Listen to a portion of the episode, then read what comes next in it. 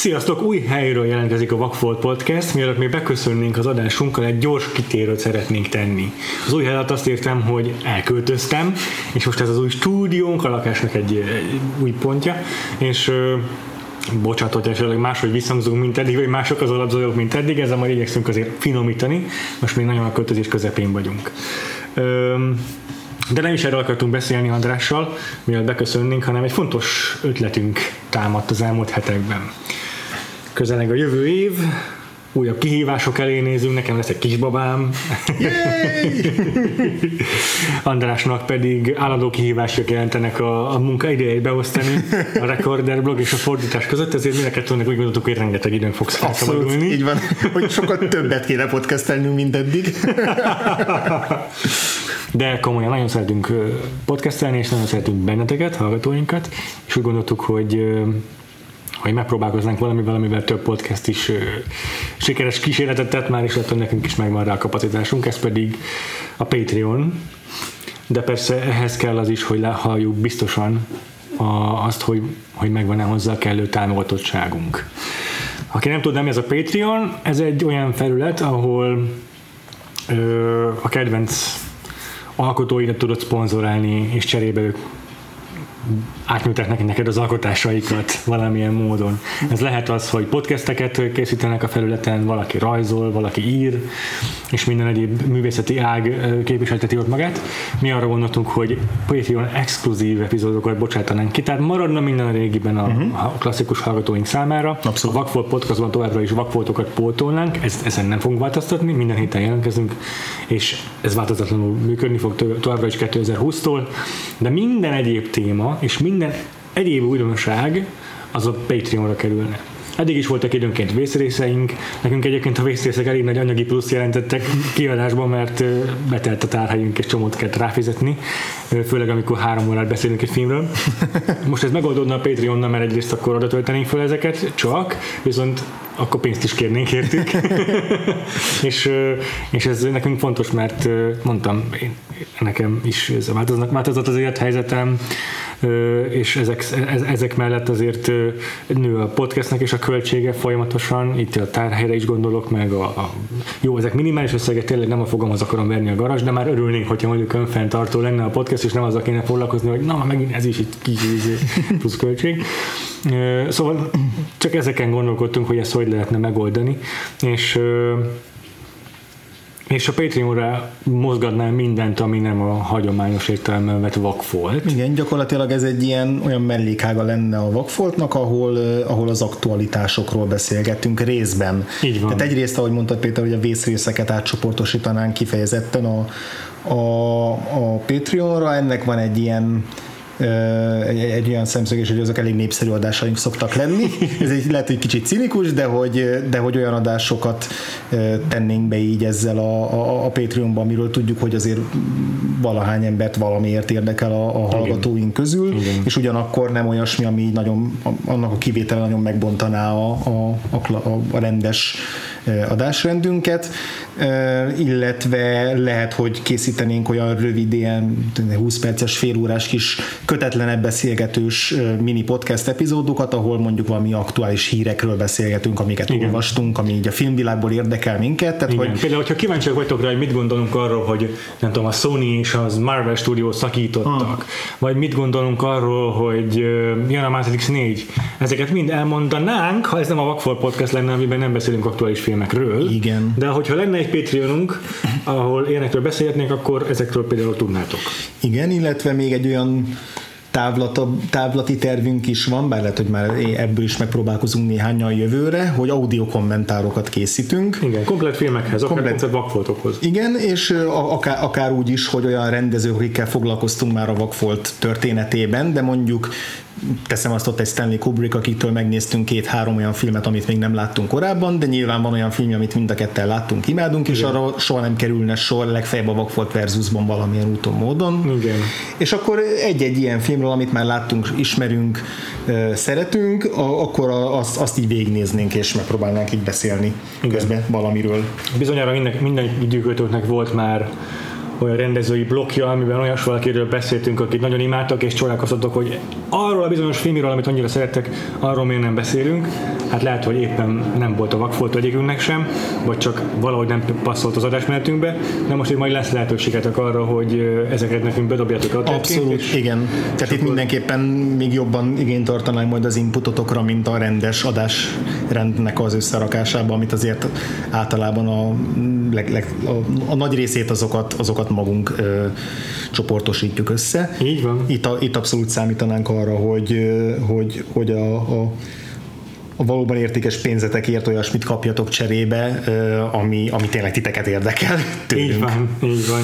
És ezt odáig is elvinnénk, hogy hogy aki Patreon hallgatónk és támogatónk, az valószínűleg lehetősége lesz arra, hogy hamarabb hozzájusson ahhoz, hogy mik a terveink a jövőre uh-huh. nézve. Tehát mondjuk most még nem áruljuk el nektek, hogy miről fog szólni a januári évadunk, pedig mi már tudjuk. Uh-huh. És lehet, hogy ha lesz Patreonunk, akkor már hónapok előre lehet tudni a, a, a szponzoraink számára, hogy mivel készülünk, legalábbis nagy vonalakban, és akkor lesz lehetőséget, adunk lehetőséget nektek, vagy meg is kérdezünk benneteket, hogy ti mit gondoltok ebből az adott témából, mi az, amivel foglalkoznunk kellene, várjuk a filmjavaslataitokat, vagy rendezői javaslataitokat akár, előbb hozzáférhetek majd a konkrét adásmenetrendünkhöz is, és lehet arról is véleményeteket megfogalmazni. Szóval ilyesmivel, ilyesmire gondoltunk, lennének tehát vészrészek, lennének tehát audio kommentárok. Lennének ilyen mini epizódok az aktuális hírekről, vagy aktuális filmekről esetleg, amiket Igen. Péternek a gyereknevelés mellett lesz ideje megnézni. Igen, és természetesen lesz lehetőségetek feedbacket adni nekünk a különböző uh-huh. projektjeinkre, cikkeinkre, meg blogjainkra, meg minden egyébre, hogy akár be is, befolyásolni is tudjátok a, a, a rendes Vakfolt podcast. Hatalmatok lesz felettünk. Hogyha mindez érdekel benneteket, akkor legyetek szívesek ezt valahogy kifejezni nekünk. Van egy csomó elérhetőségünk, ha rendszeres hallgatónk vagytok, akkor úgyis tudjátok, hogy ezek micsodák, azért nem is mondom el őket most, mert az adás végén úgyis elmondjuk őket, illetve ha annyira nem hallgatok bennünket, hogy érdekeljemeteket, akkor úgyse fogtok a Patreonon fizetni, szóval kár, kacsére nem rászót. Igen, és természetesen nem milliókat fogunk elkérni. Igen, ilyen egy kávé áru egy hónapban nagyjából. Így, így képzeljétek el. Igen. Természetesen ezt majd idővel kialakítjuk, hát még pontosan azt tudjuk, hogy mennyi kontentet tudunk rendelkezésetekre bocsátani. Patreon formájában, hogy, hogy be tudjuk lőni, hogy milyennek az ára, hogy mond, de tényleg nem, nem tehát ilyen egy eurós nagyságrendben kell szerintem gondolkodni, havi szinten. Mm-hmm. És akkor András végre ki tudja fizetni a gázszámlát. Így van, segítsetek a nyomorgó podcastelőkön. ez lesz a, ez lesz a jeligéje. 2020 jelszava. 2000 Rose, help us live. Jó van, és akkor most következzen a rendes adás. Így van. Ez itt a Vagfolt Podcast, melyben a popkultúra kötelezőit pótoljuk. Az én nevem Frivalszki Majer Péter. Az én nevem Huszár András, de egyébként ez így nem lesz jó.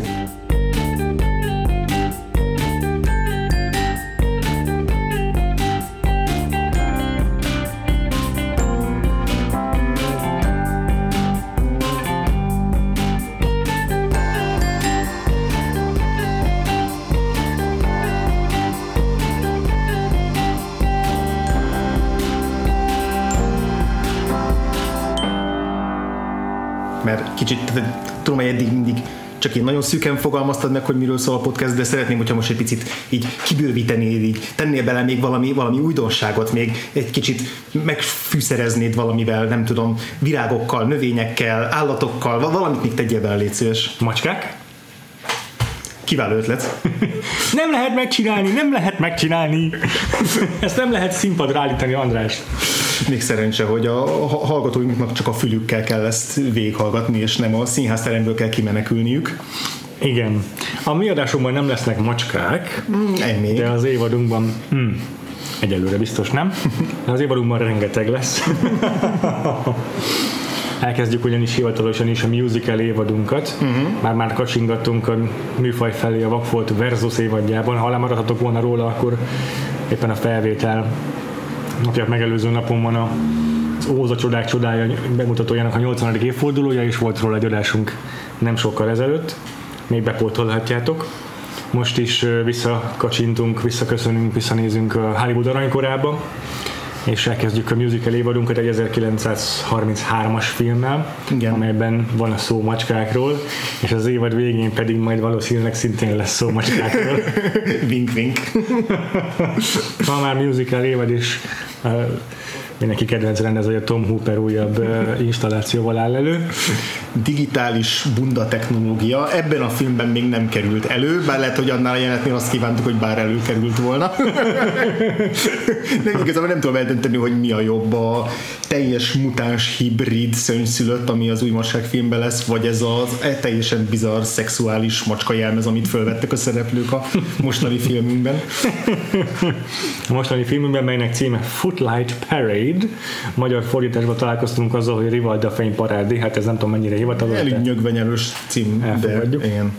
Ez volt egy, egy korai hangos film 1933-ban a Warner Brothers stúdiótól, amely egyébként így a hangos filmeknek a pionírja volt az amerikai stúdiók között. Egy, szerintem kezdjük egy kicsit egy ilyen filmtörténeti, per musical történeti összefoglalóval. Igen, mert időrendben fogunk haladni a, a musicaleinkkel, körülbelül így a 70-es évek végéig, 80-as évek elejéig fogunk eljutni, Igen. de a nagy része az ez a 30-as, 40-es, 50-es évekre fog Igen. tevődni a, az évadban tárgyalt filmeknek, és ez, ez- és ez ugye a legelső, amit, amit veszünk. Igen, Én hiszen tudom, ez ugye a magának a műfajnak is ténylegesen az aranykora. Mhm. Tehát például itt a, volt olyan év, hogy több mint száz musical, több, bocsánat, igen, nem, több mint száz musical készült, igen, jól emlékszem. És ma már ugye ennek egy, ha jó, ha készül egy évben, vagy két évente, Igen. amire így emlékszünk. Persze voltak még ilyen nagyobb, nagyobb hurrák, mint a 80-as években, amire majd vissza fogunk térni, mert ott azért van egy-két olyan klasszikus, amelyekről még ma is beszélünk. De hát ebben az évadban egyébként nem csak musicalek lesznek, hanem táncos filmek Igen, is. igen. Hát kicsit így kacérkodunk különböző társműfajokkal, mindegyikben aktív szerepet játszik persze a zene. Uh-huh. De a musical műfaja az alapvetően az definiálja, hogy, hogy a zenés betétek azok a cselekmény részét képezik tulajdonképpen. És nem a Hollywood az első a dolog, ahol bemutattak musicaleket, ez egy, ez egy színpadi műfaj alapvetően, de amikor megjelentek a hangos filmek, akkor azzal szinte egy időben a musical is beindult. Mert ugye mi másra lehetne a legjobban használni az új elemet a moziban, a hangot, mint arra, hogy zenét tegyünk bele, és ne csak zenét tegyünk bele, mert azért az volt a, a néma filmek alatt is valaki ott zongorázgatott a, a Igen. moziteremben, Igen. hanem akkor, akkor ének is legyen benne, hiszen a szín, uh-huh. mondjuk Broadway-en is baromi népszerűek voltak a musicalek. Igen.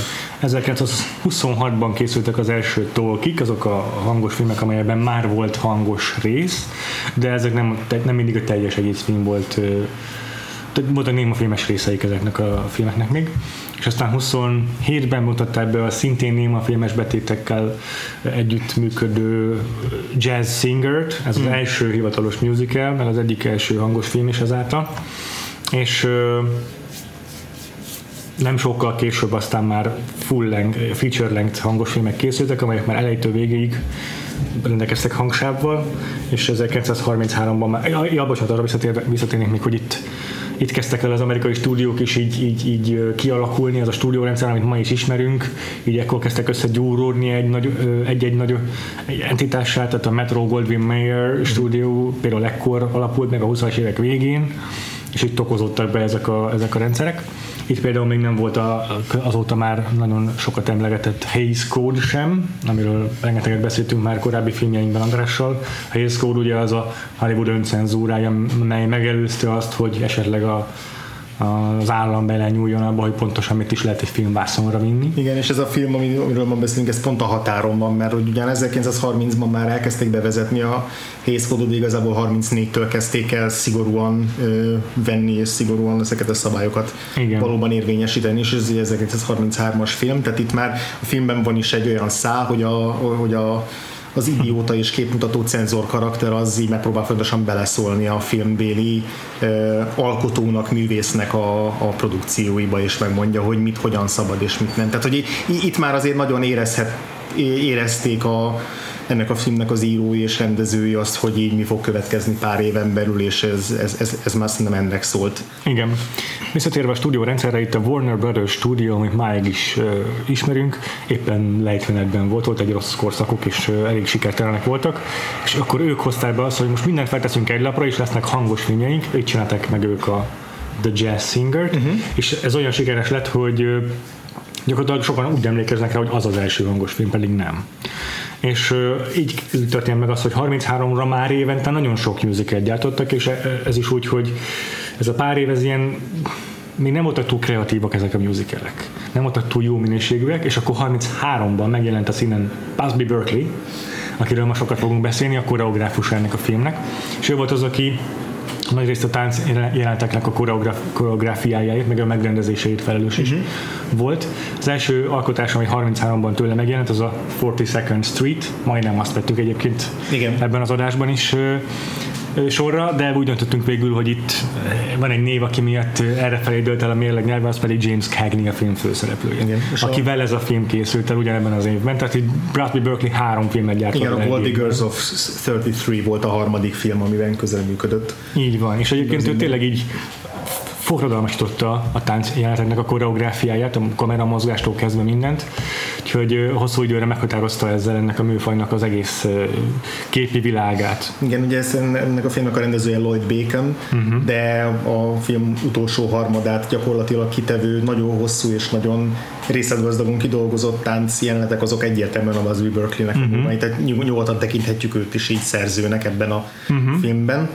És mindig kötődik hozzá meg a filmjeihez egy-egy híres táncos, aki az ő felfutásával vagy az ő sikereivel együtt lett híres. Ebben a filmben is majd beszélni fogunk ilyenekről, és a 30-as években ugye minden stúdiónak már meglett a saját maga táncos sztárja mm. tulajdonképpen, a legismertebb közülük az mindmáig Fred Astaire és Ginger Rogers, akik az RKO stúdiónál voltak, az a 30-as években ők így velük együtt lett a legnépszerűbb műfaj, a, volt a népszerűség egy csúcsán a musical műfaj, ilyen filmekkel, mint a Gay Divorce vagy a Top, Top Hat. Ö, és akkor a 40-es években ért el a csúcsát igazság szerint ez a, ez a műfaj. Ö, a, a tíz legsikeresebb box office film 1945-ben mind musical volt mm. például. Mm Ilyen neveket említhetünk itt még, mint az Arthur Freed, aki szintén az MGM-nél dolgozott. Ő, neki köszönhető a, az Óza nagyvarázsló is többek között, aztán később az On the Town, amiről szintén fogunk foglalkozni az évadunkban. A GG című filmről is beszéltünk, szerintem még ez nem fog sorra kerülni. Aztán Megjelent itt később még Vincente Minelli neve, aki szintén jelentős Broadway rendezőként tört be a filmes kar, világba, és ő neki meg olyan filmeket köszönhetünk, mint a Meet Me in St. Louis. Azt hiszem arról is fogunk beszélni. Meg az egy amerikai Párizsban. Ó, oh, igen. Vagy akár Stanley Dolan-t is emlege, említhetjük, akivel uh-huh. szintén fogunk foglalkozni, aki nemrég hunyt el, és a West Side Story volt az ő. Uh-huh. Nem, az a Robert Wise volt. Ja, igen. Aztán az Ének az esőben. Uh-huh. Uh-huh. Az 50-es évek végére már ugye a televízió megjelentés így elkezdett csökkenni a filmek népszerűsége in, nagy általánosságban véve is, de a musicali meg aztán szintén nehezebben, tehát szintén, szintén vett egy lejtmenetet. Igen, körülbelül amikor így kipukkadt ez a klasszikus stúdiórendszer, és ott szerintem két műfaj volt a, a vezéráldozat, az egyik a musical, a másik meg a nagyszabású kosztümös történelmi film. Aha. És mivel utóbbi került iszonyatosan sokba, tehát sokkal többe, mint a musicalben, szerintem a musicalekre is már elég sokat költöttek ebben az időszakban. Nagyon, nagyon. De hogy látványosabb volt a, ezeknek az ilyen felpű, óriásira felpűfett történelmi filmeknek a, a, a gyors bukása és hanyatlása, de a, a musicalekből is kiszeretett akkor a közönség. Igen, és egyébként a kreativitás is elveszett a műfajból, mert Eddig az volt jellemző, hogy egy csomó filmes produkciót később Broadway-en adaptáltak. Itt megfordult ez az egész kocka, és már nem keletkeztek eredeti filmek, hanem azok kezdték adaptálni a meglévő Broadway produkciókat. Ennek ugye híres képviselője a 60-as években már a Egyébként rettentő sikeres Bob Fosse, aki mm. szintén adaptált egy-két darabot, mint a Sweet Charity, vagy akár a Cabaret is, a saját alkotása is. Igen, és a 70-es években szerintem látni fogjuk, hogy ott az, az akkori műzikelek azok már elkezdik így a műfajnak a határait is olyan értelemben uh-huh. feszegetni, hogy akkor mit lehet egy musicalbe bemutatni, uh-huh. főleg itt tematikailag, tehát hogy itt sokkal sötétebb témákat vesznek elő ugye a muzsika hangjában is vannak nácik, de hogy az teljesen más, hogy jön elő, Aha. mint a kabaré beli nácik. Aha. Tehát, hogy ez szerintem tök jó lesz majd összehasonlítani ezt a két filmet, hogy ugyanazt a korszakot, meg ugyanazt a témát az egyik ilyen családbarát módon kezeli, a másik pedig egy ilyen nagyon ö, 70-es évekbeli ö, kiábrándult ö, megközelítésből. Igen. És hát a 80-as évekre meg aztán szinte teljesen eltűnt az egész műfaj, 70-es Igen. évektől kezdődően az új Hollywood megjelent, és, a realizmus vált a fontos ö, Igen, a valószerű témák, amik az utcán hevernek, és amik Igen. aktuálisak, és igen. És a, gyakorlatilag a, a, a zenés filmes műfaj az a Disney exkluzív ö, kézjegye, vagy műfaji jegyelet, és az animációs filmeknek a világába szorul igen, be. az 80-as egész. évek már végétől, és a 90-es években így abszolút.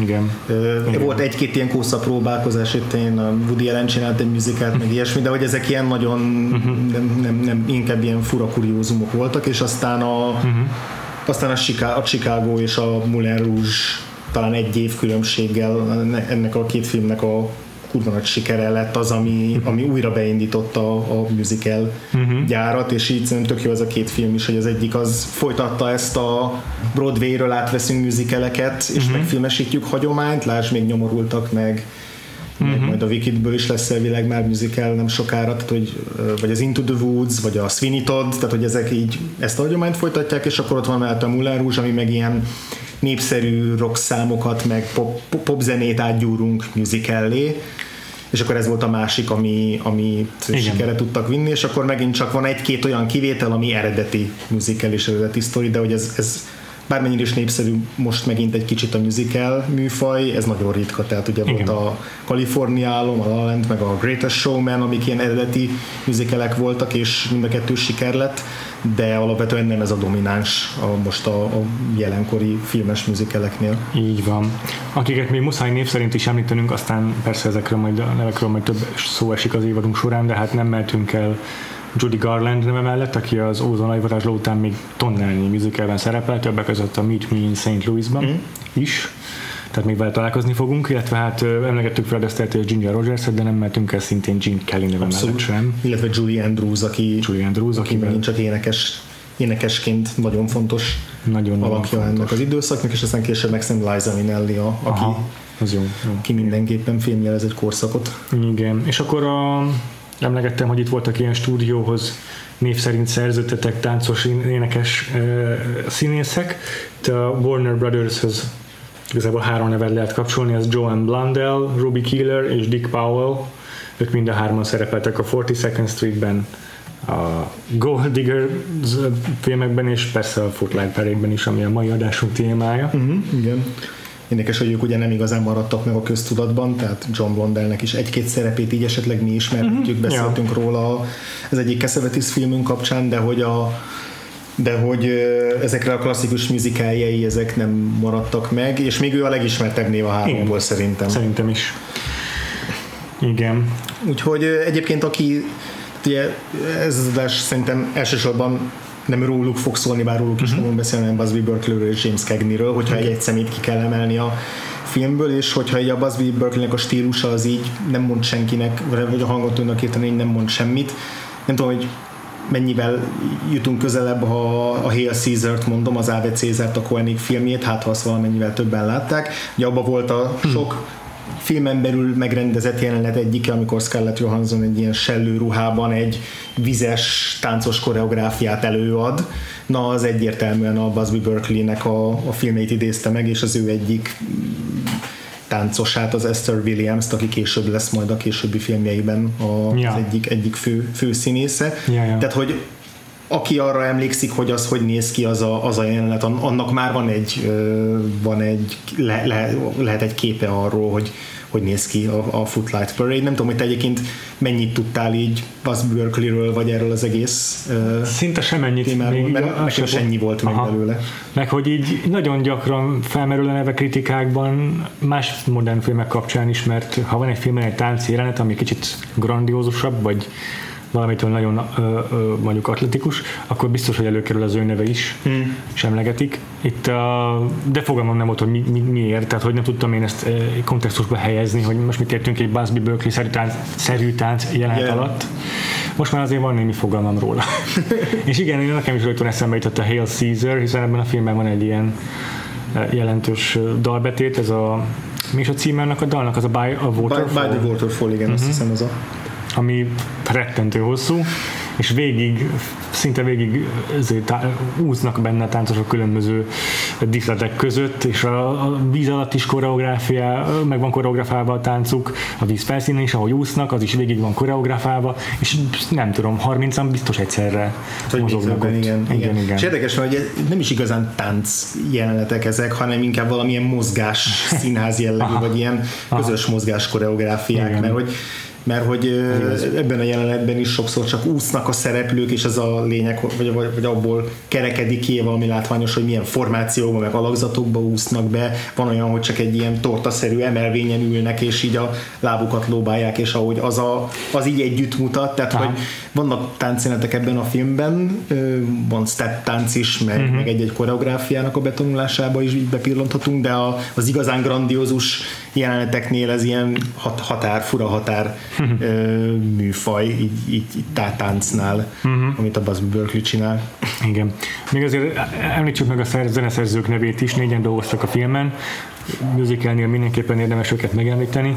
Itt a két ilyen szerzőpáros lehet kiemelni, vagy kell kiemelnünk, a Harry Warren és Al Dubin. Harry Warren a zeneszerző, Al Dubin a szövegíró, és ilyen slágerek kötetők egyébként hozzájuk, mint az I Only Have Eyes For You, meg a Jeepers Creepers, meg a That's Amore, ezeket szerintem így címről legalább mindenki az, ismeri. az, az, is, az, az is ők voltak? meg a Boulevard of Broken Dreams, a 1934-es Moulin Rouge. Akkor nem, nem, a, nem a Green Day féle verzió. A a másik uh, szerzőpáros, a Sammy Fain és az Irving Cahill, őket is, őket nagyon, nem, nem, néztem, néztem, nem néztem utána, de nagyon-nagyon sok musicalben dolgoztak szintén együtt. Ha, szerintem akkor kezdhetjük el ezeknél a jeleneteknél, vagy a, vagy a zenénél, meg a táncjeleneteknél a uh-huh. film kibeszélését, és hagyhatjuk mondjuk a cselekményt, vagy a karaktereket későbbre, mert hogy ezek igazából kvázi így önmagukban megállják a helyüket, tehát uh-huh. YouTube-on is külön, hogyha megnézi uh-huh. az ember, akkor ez egy kerek egész. Meg az első találatok azok mindig ezek, amiket Igen. ha a film címét, akkor ezeket Igen, mert hogy gyakorlatilag amit látunk a film utolsó harmadába, az három olyan nagy produkció, amit a film főszereplői állítanak színpadra a filmen belül, és akkor azokat így egybe látjuk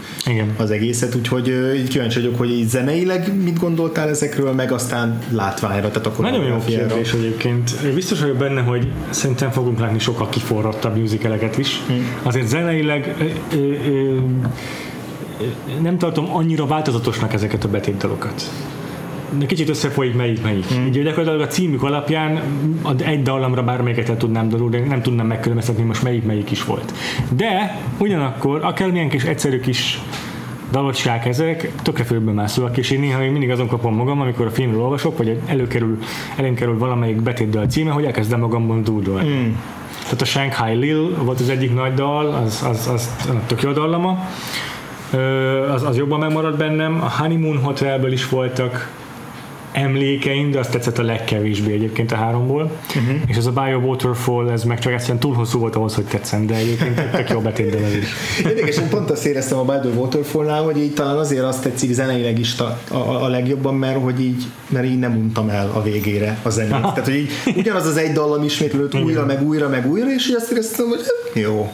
De nem az, hogy tetszett, csak hogy így végül is miért, miért ne ismétlődhetne meg még egyszer ez a, ez a refrén, amit már hallottam tízezerszer az elmúlt negyed órában. Kicsit tényleg repetitívek ezek a dalok. Ja, még azt még el akartam mondani egyébként ezekről a szerzőkről, hogy hogy persze saját filmeken is rengetegen dolgoztak, de hogy még mindig újra és újra használják az ő alkotásaikat betétdalokként. Például Harry Warren nek rengeteg alkotása, amit tudom, benne volt a kettő vagy három is a Shape of Water-ben, még a Aha. tavalyi Star is Born-ban is volt. már ilyen örökzöldnek számítanak igen, akkor. igen, főleg a filmesek között, akik nek ezt gondolom izé, filmiskolában kötelező elem, szeretik újra hasznosítani, és nagyon-nagyon sok filmben, tényleg évente több filmben hallani az ő szerzeményeiket. Szóval igen, zeneileg nekem se ez lesz valószínűleg a, a, a, a kedvenc zenés filmem vagy musicalen ebből az évadból, Ja, legalábbis valószínű. így szinte biztos vagyok benne, hogy ennél jobb Viszont- emlékezetesebb zenéket, viszont koreográfiára meg zseniálisak. Uh-huh. És mondjuk egyértelműen a vizes az a, az a csúcspont. Hát az annyira bombasztikus, Az- annyira hihetetlen Én nagy te, szabású. te, teljesen kész voltam az alatt. Tehát, hogy így És abban pont az volt a jó, hogy így, hogy így ment, ment, egyre zseniálisabb, egyre látványosabb volt, és amikor azt hittem, hogy jó, most már akkor mindent láttam, akkor értelem bedobott valami újat, és itt tényleg egy hangosan, hogy Jézusom, Aha. hogy miket lép meg benne. K- k- főleg két ilyen pillanat volt, az egyik, amikor nagyon sokszor fölülről veszi, egy nagyon magas felső kamerálásból veszi, ahogy ilyen kaleidoszkóp-szerűen örvénylenek, meg mozognak a táncosok mondjuk a vízben, Aha. ilyen szinkronúszós jellegű Igen. koreográfiákban. Igen és összeállnak különböző alakzatokkal, és akkor egyszer volt egy olyan, hogy így szépen így elkezdtek, és így látod mindegyiküknél, ahogy úszik, tehát hogy konkrétan látod, ahogy a lábát mozgatja, milyen banálisan hangzik, de ennél a jelenetnél, amikor a, az egész kép tök izgalmas, akkor tök jó látni benne, hogy mindenki a maga kis dolgát csinálja. és akkor volt egy olyan, egyszer csak így elkezdtek szétválni, és egy ilyen kígyót alkottak, és az például iszonyatosan jól nézett ki. Ott voltam kész, hogy így, úristen, ez mennyire kurva jó, és akkor még csak azután jött az, amikor fölültek erre a baszon nagy tortára, és ott kezdtek el így mindenféle vízfröcskölés közben így yeah. forogni, meg, meg, meg így a lábukat tették balra-jobbra, és akkor így az, az a mozgás hozott össze valami jó dolog, és akkor még azt is felülről mutatták, és így tudom, jó. Igen. Tehát mindig azt hittem, hogy ez már fokozhatatlan, uh-huh. akkor így bedobott még valamit, meg még valamit, meg még valamit, és így egészen grandiózus, és az, le, lenyűgöző az, volt ez az, az egész. összefoglaltad. Olyan tényleg lehetetlen kamerabeállításokkal dolgozik, olyan csodálatos kompozíciókkal. Igen, és ahogy mondtad is, hogy azt hiszem az elején, hogy volt olyan, hogy így a alulról veszi a víz, az medence aljáról, tehát hogy vízben, hogy így a kamera elé beúsznak a szereplők, akkor van, hogy így a nem tudom, a lábuk alól, vagy a fejük felett, tehát tényleg minden Jaj, létező irányból fölveszi őket, vagy, vagy így négy oldalról így bespriccel vizet, és akkor egy ilyen, ilyen négy oldalú vízfal között ott vannak négyen, van egy ilyen rész benne, akkor van olyan, amikor azzal játszik, hogy a fekete-fehér színeket a fény árnyékkal váltogatja, hogy a, az úszódresszük az mikor fehér, és mikor csak egy fekete sziluett, és akkor azzal, ja. tehát hogy tényleg mindennel játszik, amivel játszhat ebben a jelenet sorban. Igen, és hát tényleg látszik, hogy ezek ilyen elképesztő koreográfiák. Valószínűsítem, hogy azért ott a 30 plusz nem tudom, úszó per táncos nő, ez, ezt nem tudom, hogy nem ez pokol lehetett, tehát borzalmas lehetett ezt végigcsinálni, mert ez Igen. tényleg annyira pontosan, biztos, hogy egyiket se csak egyszer vették föl. Eleve ennyit ázni a vízben, ezt a Titanic óta tudjuk, hogy mennyire szívás, aki egy kicsit is olva, utána olvasott annak, hogy mit szenvedtek ott azok a színészek a kádvízben. Ja és, és tudti, tehát ezt csak úgy lehet összehozni hogy ilyen fasiszta módszerrel így izé, akkor te most odamész, és nem kezdjük előről az egészet. Te egy csomószor, amikor így belemosolyognak a, ezek a táncosok a kamerában, annyira készeredett a mosolyuk, annyira azt látom, látszik, azt képzelem bele, vagy azt látom benne, hogy így fogcsikorgat, ezt a 20-szor vesszük föl, már kurvára fázom, már elegem van, már itt vagyok reggel óta, és még mindig nem áll össze ez a koreográfia. Azt hiszem, hogy egy interjút láttam a Ruby Killerrel, az egyik szereplőjéből a filmben, de már más, más valaki volt benne, amiben így pont ezt ecsetelte, hogy és akkor magyarázta a Busby Berkeley, hogy hát most leúszol a víz alá, de utána felbuksz a kamera felé, és mindezt úgy, hogy meg stimmelén is a koreográfia, és még mosolyogsz is hozzá. És hogy ezeket így nem lehet megcsinálni, tényleg, mint a filmben ez a koreográfus, aki folyton felkiált, hogy it can't be done! El tudom képzelni, a szegény Busby Berkeley ezen ment keresztül, mindenkitől ezt hallotta, hogy it can't be done. Igen. Volt egy tök érdekes cikk 1967-ből a Roger Ebert-től, Na ez pont az új Hollywood éra előtt aha, picivel, de aha. már annyira előrelátó volt az Ebert, hogy elképesztő. Összefoglalja nagyjából a Busby Berkeley-nek a, a munkásságát, és így arról beszél, hogy hogy a túlzással, az excess-szel uh-huh. hogyan nyűgözte le a nézőit a Busby Berkeley, és mit tudom, mesél egy Mechanic című filmről, ez a, szintén a 30-as évekből, aminek ő volt a koreográfus, amiben több mint száz szőkenő táncolt mm-hmm. egyszerre, ilyen masina jellegű precízióval. Mm-hmm. Tehát ilyeneket csinált meg ő, és általában a 10 ezer dollár volt akkori árfolyamon egy perce annak a jelenetnek. Szóval ilyen ez a Busby Berkeley. És, Igen, és látszik, hogy a stúdió hogy alá ilyen la, ásóval, lapáttal így tolta alá, gerebézte alá a pénzt, hogy nyugodtan Busby csinálja, amit akarsz, Igen, ezzel költse annyi időt, amennyit akarsz, mert, mert, behozza. mert behozza a nézőket. És egyébként ebben benne volt nem csak a koreográfia mélysége, meg a, meg a grandiozitása, hanem tényleg az, hogy a kameramozgástól elkezdve minden invenciózus is nagyszabású volt. És akkor arról beszélt ebben a cikkben az Ebert, mondom 67-ben, tehát új Hollywood előtt még egy kicsivel, hogy azért ment ki ez a divatból, mert az embereket már nem annyira érdekli az ilyen mm. ez, parasztvakítás, nem ezt az út használja, szemfényvesztés, yeah. hanem, hanem már a, a, a földközeli, földhöz ragadt történetekre kíváncsiak a nézők, és most már nem működnek ezek. És azon gondolkodtam el, hogy 67-ben ezt mondta az Ebert, és marhára igaza volt, de most meg ott tartunk, hogy ugyanez van, csak akcióval. Abszolút, tehát így, ez, ez teljesen megfelel a a mai blockbuster igen, uh, igen. Pár, meg a CGI aki meg, megfeleltethető, uh-huh. hogy, hogy mit várunk egy blockbustertől, és mitől lesz látványos egy ilyen egy, egy akciójelenet, egy bármilyen uh-huh. nagyszabású izé popcorn moziban. És milyen érdekes, hogy ez így hogy, hogy ez hogy alakul ki, hogy ez a az ilyen nagyszabású jelenetek, meg az ilyen szemfényvesztés, az a grandiozitás, ez ezt igényli egy ponton a társadalom, hogy így jó, nyilván mindig vannak ellenzői mind a kettő minden ilyen műfajnak, de itt alapvetően erre nő meg az igény, és ez vajon mitől van, hogy az eszképizmus, ez a csúcsára járatott, járatott eszképizmus, ez így ilyen, ilyen hatalmas lendületet. Hát igen, erről biztos egy diszertációk tömkelegét lehet készíteni, hogy most akkor a, az adott társadalmi pillanat, meg ilyen ja. pánik és katasztrófák és válság és szorongások eredményezik azt, hogy az emberek inkább eszképizmusba uh-huh. menekülnek, vagy maguk a stúdiók tudják irányítani úgy azt, hogy mit küldenek be a mozikba, és mit reklámoznak, és mit és mit mit mutatnak úgy, hogy ezt csak moziba érdemes megnézni, hogy rászoktatják az embereket arra, hogy, hogy ezek a filmek érdekeljék őket így moziban. Tehát ez most leginkább ugye a jelenkori Hát ugye fontos szerintem Disney persze. érára.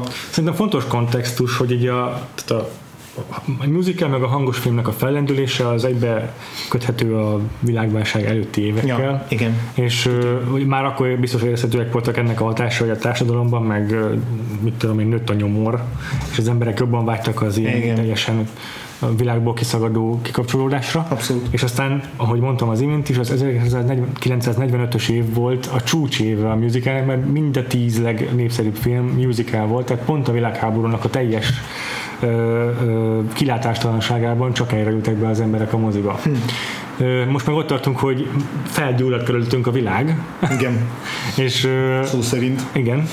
És, és hát akkor most mit csináljon az ember, hogyha egyszerűen... Kicsit ki akar szakadni igen, ebből az egészből. Igen. Szóval lehetséges, hogy ezek ilyen összefüggések. Én, én esetleg egy, egy kicsit ilyen technikai oldalról is megnézném ezt a dolgot, hogy... Szia, Kati! én úgy volt, hogy csak hallgatok, csak most mégiscsak eszembe jutott valami, hogy hogy abban az időben, amikor a musicalek nagyon híresek lettek, meg nagyon sokan mentek, akkor otthon nem volt olyan tévéje senkinek, amin meg lehetett nézni ezeket a nagyon grandiózus dolgokat. És most ismét ott tartunk, hogy annyira a CGI-jal annyira nagyon pontos képeket, annyira nagyon részletes dolgokat tudnak csinálni, lehet bármekkora tévéd otthon, azt nem tudod úgy megnézni, uh-huh. szóval nem tudod az Avengers Endgame utolsó harcjelenetét úgy élvezni a laptopodon vagy a tévéden, mert, mert minden sokkal kisebb, és muszáj a nagy képernyő hozzá. Yeah. Szóval szerintem a technika is úgymond, hmm. mivel mind, lett egy újabb technikai hmm. forradalom benne, Aha.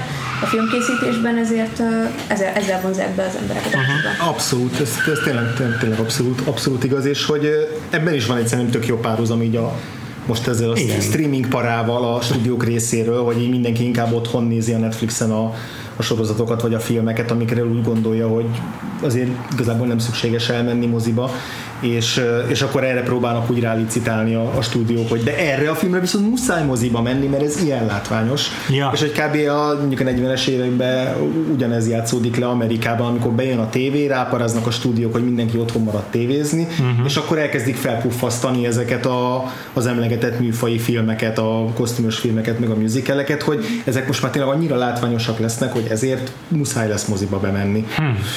De ez, ez tök jó, hogy a, hogy a, hogy a technika is tökéletesen befolyásolja azt, hogy, hogy, hogy mikor mennek rá inkább erre az eszképista látvány, látványmozira. Yeah. Yeah. És tök, yeah. jó, tök jó azt látni, hogy 1933-ban, ami a fejünkben egy ilyen fekete-fehér poros időszak, mert hogy így képzeljük el 1933-at, akkor mindenki poros volt és fekete-fehér, hogy valójában akkor is pontosan ugyanolyan igények voltak, csak egy yeah. picit más, más módszerrel, vagy esetleg más műfajban jelentek meg. De tényleg egy ilyen Basil Berkeley koreográfia jelenet a puszta hosszával és és, és fokozó látványvilágával teljesen olyan, mint bármelyik hosszú akciójelenet Igen. finálé Igen. bármelyik Marvel filmből. Igen, igen.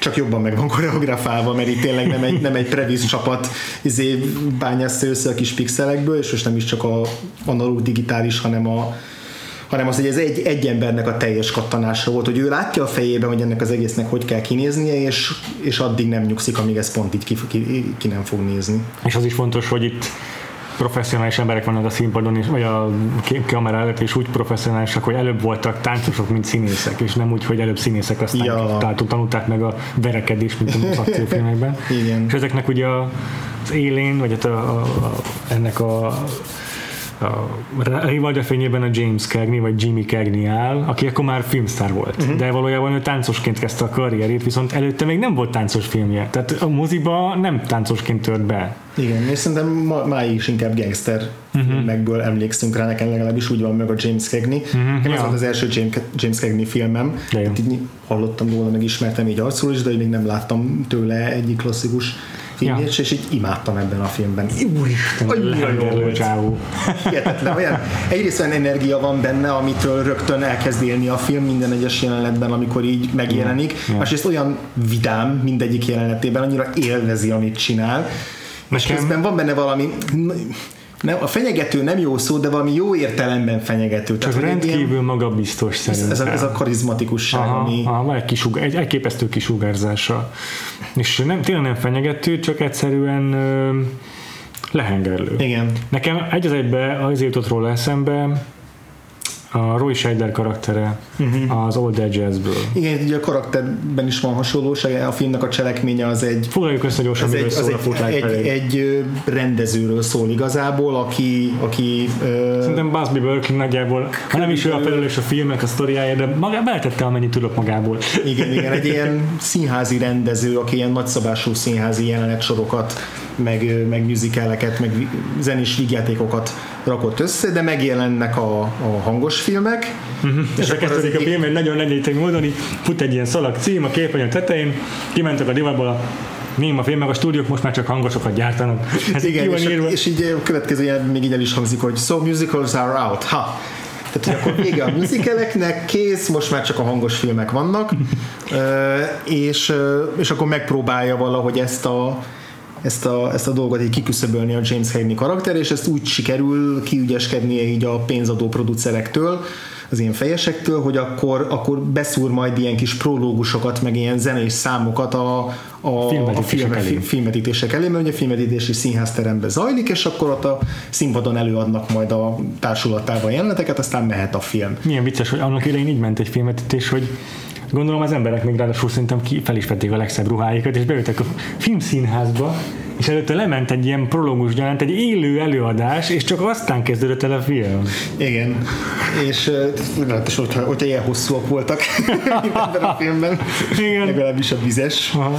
Ö, és akkor elkezdődik egy ilyen gyakorlatilag ilyen felsófolás ennek az egésznek, így belehajszolja a meg belehajszolja magát a James Cagney karaktere, ö, ez a Chester, abba, hogy egyre több ilyet kell gyártani, uh-huh. a a főnökei, fejesei azok egyre több olyan slotot vásárolnak meg, meg olyan színház termekbe ö, kerülnek be, ahol ilyen, ahová el lehet adni ezeket a prológusokat, és gyakorlatilag egy ilyen franchise-t így elkezdenek ilyen viharos gyorsasággal felépíteni, egyre több ötlet kell, meg egyre több és egyre nagyobb ilyen produkciót össze kell állítani, és igazából a komédia az nagyjából arról szól, hogy a részben, hogy a Chester az így kezdettől így bekattanni, meg besokalni, hogy így nem bírja, hogy újra meg újabb ötletekkel kell előállni, akkor ezzel zaklatja a szerencsétlen izé, koreo, tánc koreografus ö, emberét, aki, ahogy mondtuk, mindig It az can be It can egyik legviccesebb karakter, és amikor már, már azt hinném, hogy el fogom unni, hogy mindig ez a catchphrase, akkor még megint vicces lesz. Igen, nem tudom, hogy csinálja ezt, ez egy olyan running gag, hogy nem fut, nem, nem fut ki belőle az üzemanyag valahogy a végéig, tök jól csinálják. Igen, egyébként úgy nézett ki ez a csávó, mint a Droopy kutya, tudod, ez a mindig szomorú, mindig szomorú kutya, pontosan olyan bánatos fejet vágott minden egyes jelenetben, és úgy akart felmondani. Hát imádtam, amikor felmond, és akkor, de hát nem értem, akkor elfogadja a felmondását a Chester Kent, és akkor azt mondja, hogy tehát nem tudja, hogy akkor nem fog tudni miből megélni. És akkor erre még rájön egy-két ilyen romantikus Igen. háromszög, Kicsit ilyen screwball screwballos, igen, igen, van egy titkárnője a Chesternek, őket a John Blondell, aki így nyilván bele van zugva, de a James még észre se veszi, akkor van egy kialakul egy másik pár, az szintén emlegetett két színésszel, a Ruby Killerrel, meg a Dick Powell-lel, Így van. Az egyik az ez egy asszisztens játszik, aki táncos nő volt, és akkor most újra színpadra léphet, a másik pedig egy ilyen kis semmire kellő, Kicsit jó hangú kis izé, aranyifjú, akit beprotezsálnak ebbe a darabba. Igen, igen, igen, igen.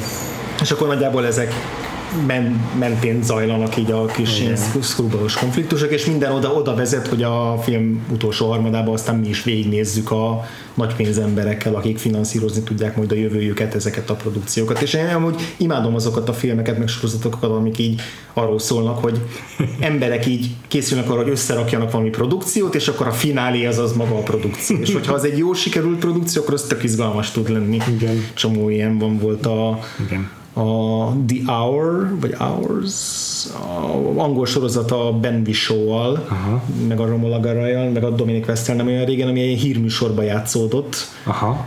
Kicsit ilyen broadcast newsos, és, és annak a végére kellett összerakni valami nagyon fontos riportot, ami, ami tényleg így a egész csatorna elzárkózik előle, meg veszélyes, de, de fontos, és akkor hogy annyira izgalmas volt hogy az utolsó epizódban, amikor már tudod, visszaszámolnak az órára, hogy mikor kezdődik, így rohannak az emberek, még az utolsó dolgokat így elcsípjék, és ilyen pattanásig feszült a helyzet, és picit ebben is benne volt, amikor így rohantak a busszal az egyik helyszínről a másikra, és mi nem Szirénázva. szirénázva, igen, miközben átöltöztek a táncosnők a buszon, így kivilágított buszon, és, és hogy addig csak ilyen nagyon apró morzsákat láttunk, meg hallottunk a darabból, és hogy akkor mi is így izgulunk, hogy na vajon tényleg jó lesz, vagy milyen lesz az, amit látunk. Ja. És ez tök jó, amikor így meghálálja, meghálálja a film ezt a...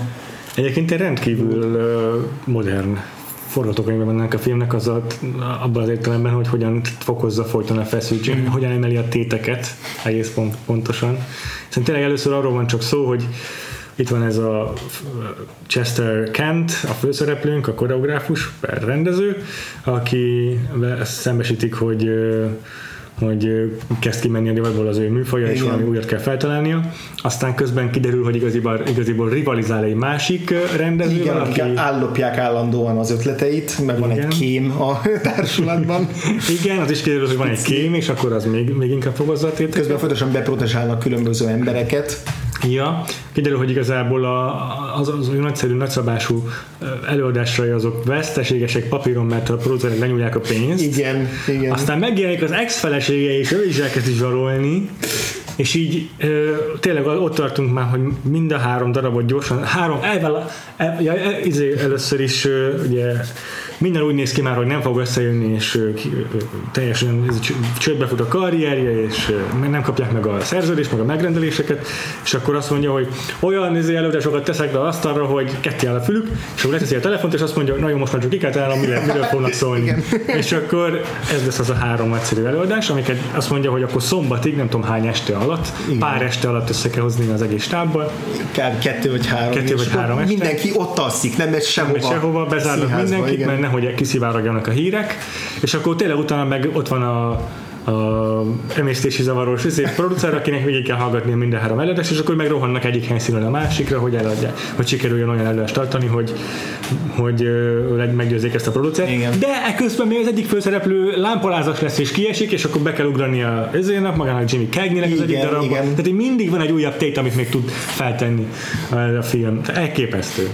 Igen, meg abban is nagyon modern, hogy, hogy tök jó látni azt, hogy ez tényleg mit jelent az, ez a hészkód dolog, hogy megint csak ahogy úgy képzeljük el 1933-at, hogy fekete-fehér poros emberek mászkálnak kalapban, És hogy minden rettentő unalmasan lassú, meg igen, igen, meg hogy minden, azt képzeljük, hogy, hogy minden ilyen nagyon kis, nagyon kis kifinomult, kis prűd, ilyen kis ö, ö, jó ízlésű, hogy, hogy még hogy, hogy a szexualitásnak még a nyoma sincsen a ré- régi filmekben. Legfeljebb, hogyha így sok valamire egy nagyon utal egy, izé, egy alagútba berobogó vonattal, és akkor abból már így le kell szűrni, hogy akkor ez most mit jelent. És hogy ahhoz képest meg, meg ebbe a filmben meg így abszolút még így gyakorlatilag nem azt mondom, hogy mindent megengedtek, de hogy így de teljesen magától értetődőnek vették azt, hogy mondjuk a az egyik tánc jelenetben a negligében vannak a, a nász éjszakájukra készülő énekes táncos nők a filmen belüli egyik előadás keretén belül, vagy hogy mutatják azt, hogy a, hogy a John Blondell az ö, a, az elkezd így fel, fel, fel meg, megpróbálja fölvenni az év harisnyáját azért, hogy gyorsan így, amíg megjelent a, a lakásán a, a James Cagney, és hogy, és hogy akkor valahogy kinézzen, meg el tudja csábítani, miközben a szobatársnője az így elkezdi el csavarni a James Cagney fejét, és akkor azt nézzük, hogy így nem tudja fölvenni a harisnyát, vagy rossz, vagy gyorsan kicseréli, és hogy ez egy tök egyszerű jelenet, de hogy ez se lett volna megengedve a helyzet szerint. Így van. Meg egy csomó olyan párbeszéd is van, ami már nem uh-huh. ment volna át a szűrőn, a, van egy ilyen gold digger nő, aki megpróbál, ugye a gold digger azt jelenti, hogy ugye a gazdag emberek vagyonát lesi, és megpróbálja elcsavarni a fejüket, és akkor megjelenik ez a Miss Rich, beszédes nevű nő, aki megpróbálja elcsavarni a Kentnek, a Chester Kentnek a fejét, mm. de ugye meg, mert már régóta szem ez a saját asszisztense.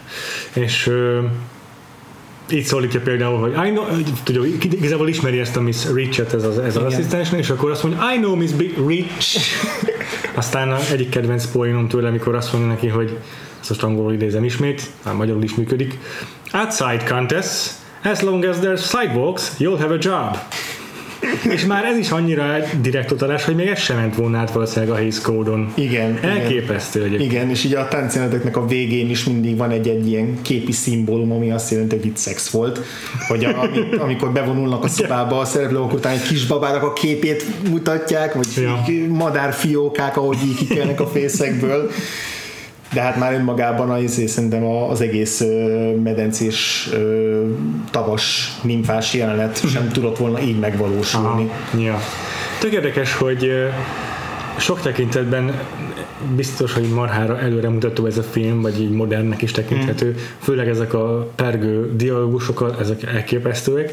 Ugyanakkor meg egy kép, képi megoldásaiban meg sokszor azért látszik, hogy azóta, hogy változott az ember, mm ezért attention spanje, vagy a felfogási ideje, mert ezek a hosszú szép felvételek, ezek rettentő sokáig ki vannak tartva, mm. és ott hogy nyug, rajtuk nyugszik a kamera, és úgy hagyja őket kiteljesedni, mert hogy a nézőknek hagyni befogadni őket. Ma már egy milyen manisát, az egy-két képkocka után már vágnak, mert már haladni kell a filmen, mert így is túl sok izé nézni való cselekmény. És egyszerűen ma már nem tudod élvezni ezeket a képeket, amiket gyönyörűen megkobolál egy rendező, mert nagyon sokszor tényleg nagyon gyorsan vágni kell a hmm. filmben. Sokkal gyorsabbak a vágások. Hmm.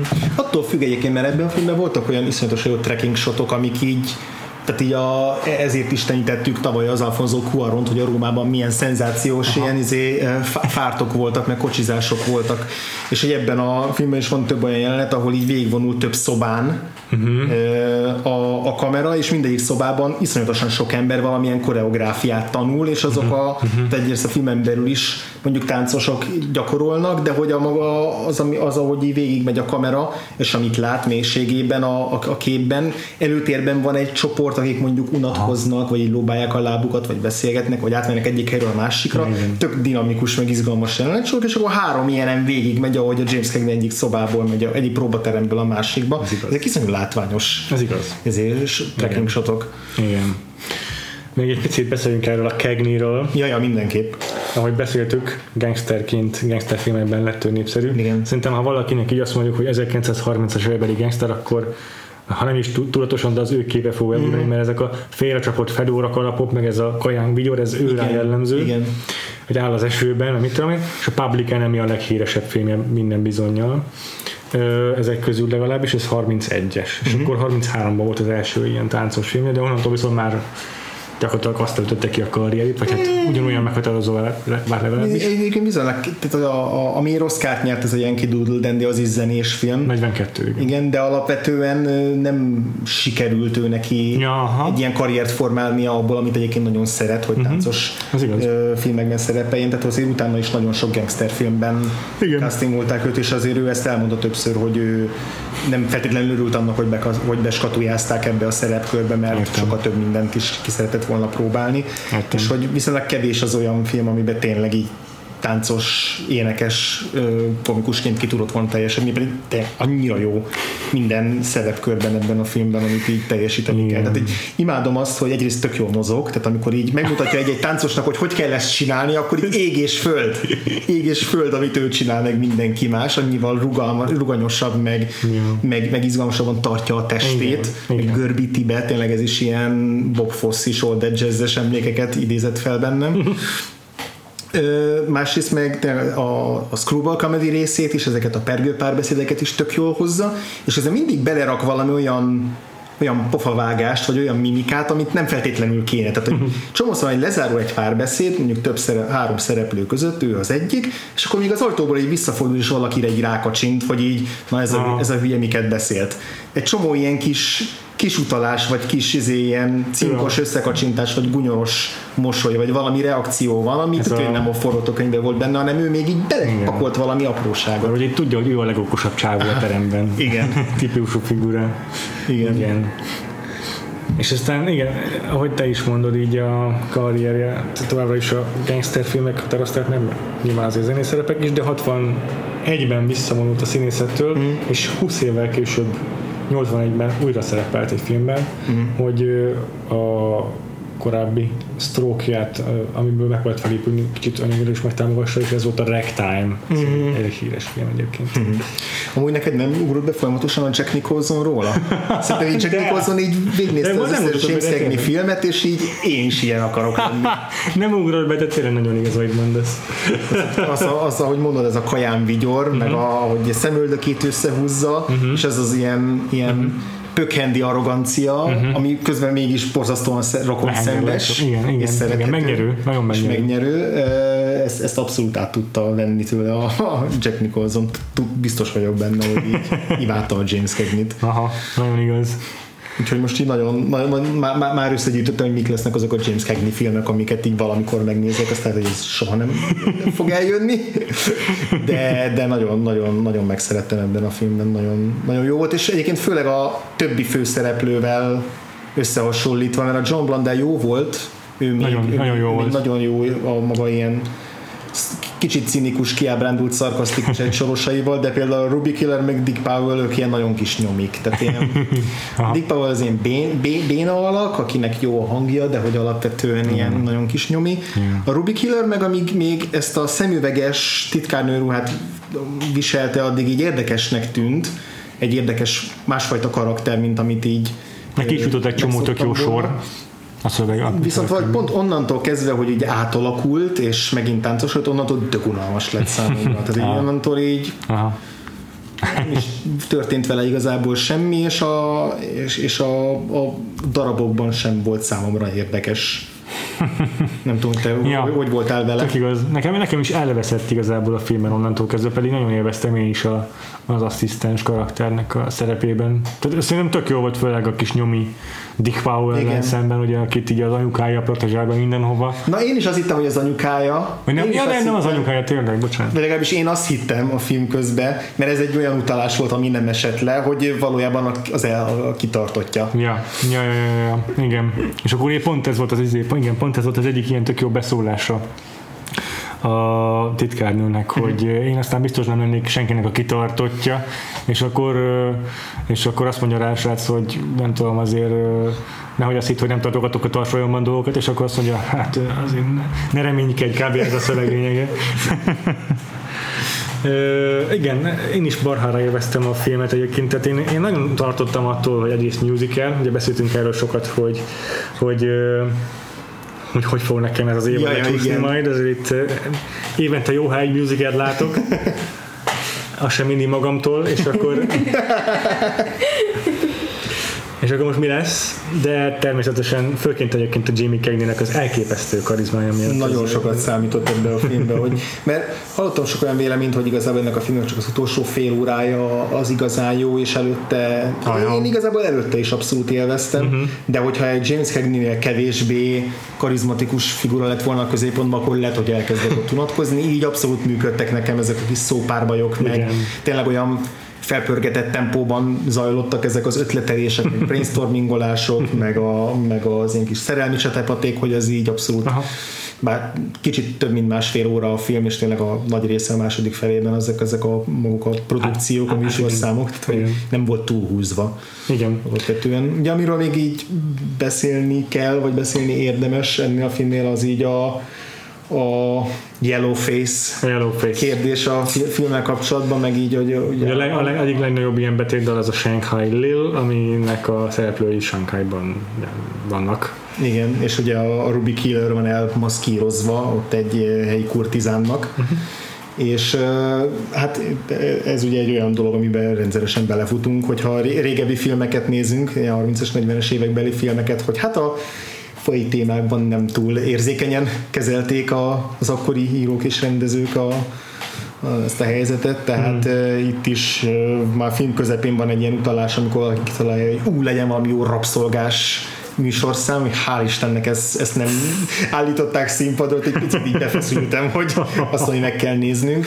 Aha. Így ezt a Yellow Face-es műsorszámot egy valahogy így jobban hmm. el, el tudtam fogadni, hmm. vagy túl tudtam lendülni rajta, bár nem, nekem talán azt tetszett a legkevésbé a három közül, főleg azért még nagyon rákészültem, hogy ha második volt a vizes, akkor mi lesz a harmadik, mi lesz ja, a csúcspont, ja. és ahhoz képest uh, ez az ilyen katonai alakizás, Aha. masírozás az így valahogy nekem kevésbé Igen. volt érdekes, a step része az jobb volt a, a James Cagney miatt, meg nyilván az, hogy akkor a James Cagney lépett így van, az viszont rengeteget számított. Az, rengeteget számított, de például a Honeymoon Hotel uh-huh. az annyira weird, uh-huh. annyira what uh-huh. the fuck, hogy ez, ez mi akar lenni egy szálloda, ahol uh, nászutasok uh, énekelnek arról, hogy majd izé, szex, szexelnek a férjükkel, akit nem is ismernek egyébként úgy igazán, és elviszik egy ilyen mondat, az egyik, egyik nő ott azt énekli, hogy én már, én már egy hete itt vagyok, és így mi történik? Aha, ez valami aha. ragyogásszerű Overlook Hotel, ahol így benragadtak a,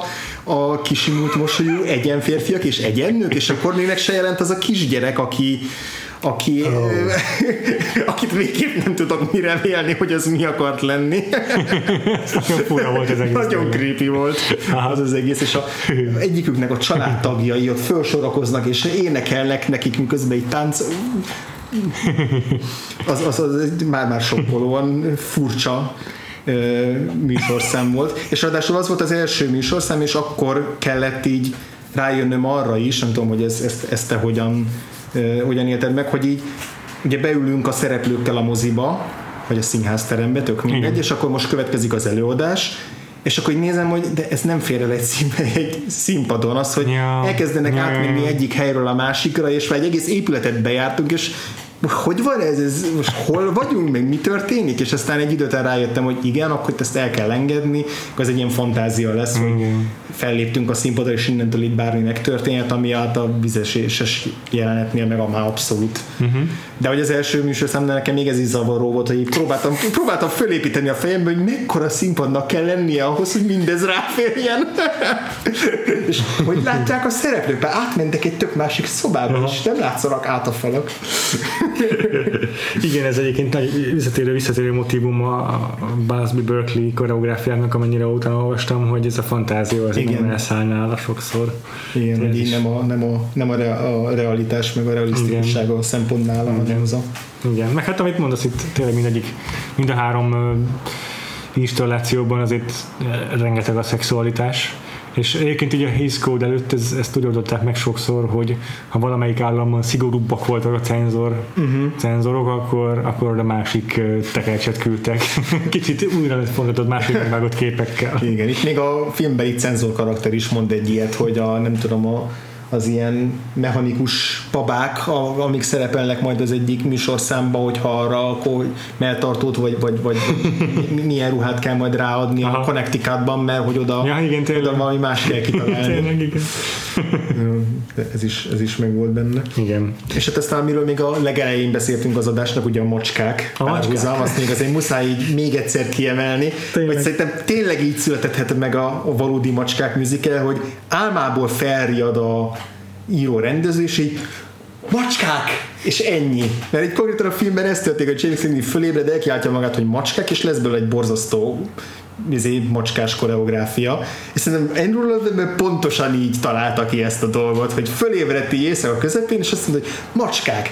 Berohant a színházba, megmondta a producernek, hogy macskák, és így mondták, hogy tök jó Andrew, miről fog szólni? Macskákról. De mi lesz a történet? Macskák, és ennyi. Aha, aha.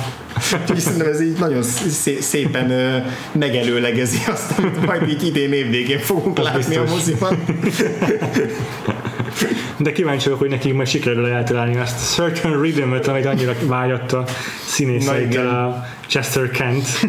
Ez az egyik kedvenc sorom volt a filmben, ez biztos egy ilyen sokszor idézett mondat szerintem, ez az I want that certain rhythm. Ez, ez egy ilyen tök jó mondat a filmben, amivel így nyaggatja a jó, jó, jó, jól megértené, megértenék egymást a, a J.K. Simmons karakterével a Whiplashből. Igen, Mind igen. ketten csak egy pontos ritmust akarnak hallani, vagy látni. Aha.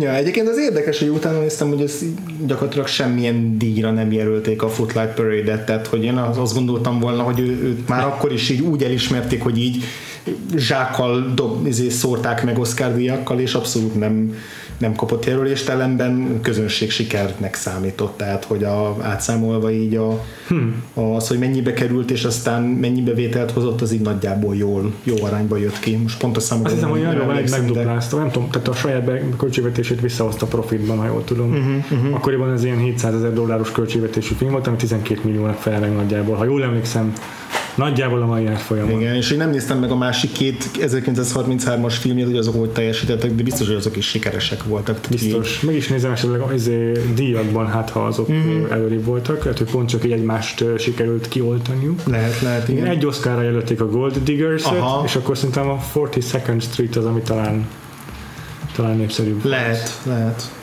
Azt, ke- azt kettőre jelölték. Hát akkor egy picit népszerűbb volt csupán. Igen. Igen, ennyi. Pedig egyikben se volt James Cagney. De az legjobb filmre is jelölve volt egyébként. Aha, a 42nd Street. Aha, aha, aha. Uh-huh, érdekes. Többi az csak, és a másik két jelölés a, az hang. Tehát a Gold Diggers és a.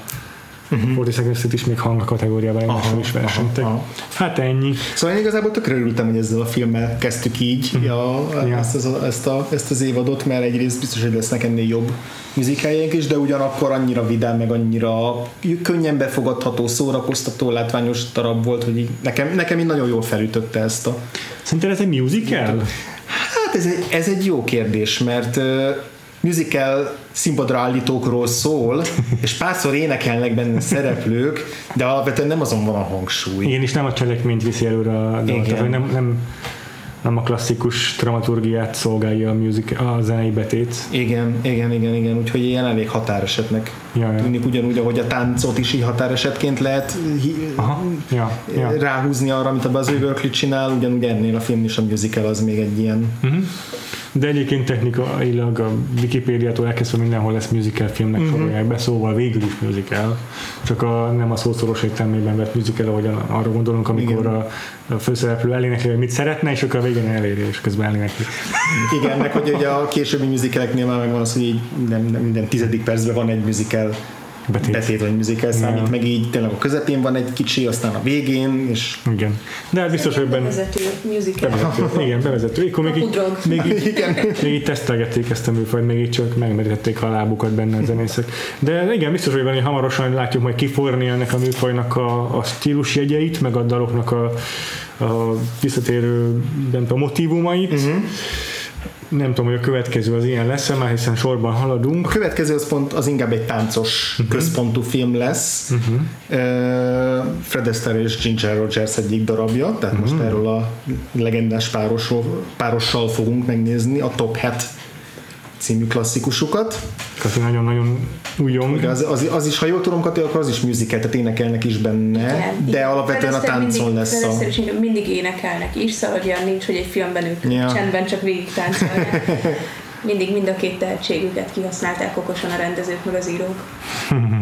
Úgyhogy, úgyhogy vel- velük fogunk találkozni. Én mindig azt gondoltam, hogy én láttam egy csomó mindent tőlük, de erre valószínűleg semmit nem láttam. Ettől a párostól konkrétan, tehát külön igen, de hogy így Na hát. ennek a párosnak a közös közös történetével csak így legendák szintjén vagyok tisztában. Annyi úgyhogy- filmjük van, Igen. közösen, hogy nem szerintem nem is lehet mindegyiket. Pedig én megpróbáltam. Hát igen, ez, ez az évad se a teljes igényéről fog szólni. Nem, nem, nem, nem vagyunk kompletista podcastelők. Így is azért 17 filmet szánunk ki Igen. musicaleknek. És inkább belekóstolunk még mindenbe a musicalen belül, minden jellegű Igen. dologba, Igen, igen, igen, igen. vagy irányzatba. Reméljük, hogy velünk tartotok, mert szerintem érdekes utazás lesz mindenképpen. Járunk majd St. Louisban, járunk majd Párizsban, járunk a West Side-on, a paradicsomban, de még kicsi boltokban is járunk, még hogyha az horrorral is van tele. Na jó, hosszú, hosszú évad előtt állunk még. De nagyon érzelmes. Addig megtaláltok minket az összes elérhetőségünk, el- elérhetőségi helyünkön, például van a honlapunk, a vakfoltpodcast.hu, de ugyanúgy van a Facebookon, facebook.com per Podcast, ahol így mindenféléről beszámolunk, ami eszünkbe jut igyekszünk majd éppen. kiposztolni érdekességeket a vakfolttal kapcsolatos filmekről is. Igen, kirakunk esetleg egy-egy videót így az adott filmünkkel kapcsolatban, Aha. így külön. E, aztán a, megtaláltok minket az iTunes-on, a Spotify-on, különböző megosztó, podcast megosztó helyeken, Így van. podcast letöltő helyeken. és iratkozzatok ránk fel, ha még nem tettétek volna meg. És András, téged hol érnek el hallgatóink? Engem legkönnyebben a Twitteren, a Gains aláhúzás név alatt. Áruld be nekik, hogy hol publikálsz még ezen kívül. Ezen kívül még a Recorder magazinba szoktam publikálni. recorder.blog.hu-t érdemes olvasgatni. Péter, téged hol találunk meg?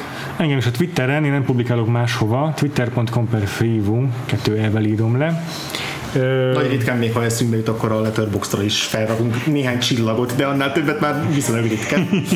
igen, igen. Viszont a menetrendünk, azt megsérjük, az fönt van. Azt föltettük, és a vakfolt címkére érdemes rákeresni Letterboxdon. hogy mik lesznek még az évadban. Így van, így van. De még kirakjuk ezt a Facebookra is nektek. Ja, és természetesen írhatok nekünk e-mailt is a Vakfor Podcastnek az e-mail címére. Azt megtaláltuk a weboldalunkon, meg a show notes-ban. Na jó, jövő héten találkozunk, jön velünk Fred Astaire és Ginger Rogers, táncolunk és éneklünk tovább. Így van, és addig nyugodtan megírhatjátok nekünk, hogy szeretnétek-e, hogyha énekelnénk is a podcastben. De szívesen előadunk egy egész adást végig énekelve, ha azt követelitek. Mindenre a képesek vagyunk a hallgatottságért. Úgyhogy találkozunk veletek a jövő héten. Addig is sziasztok! It can be done!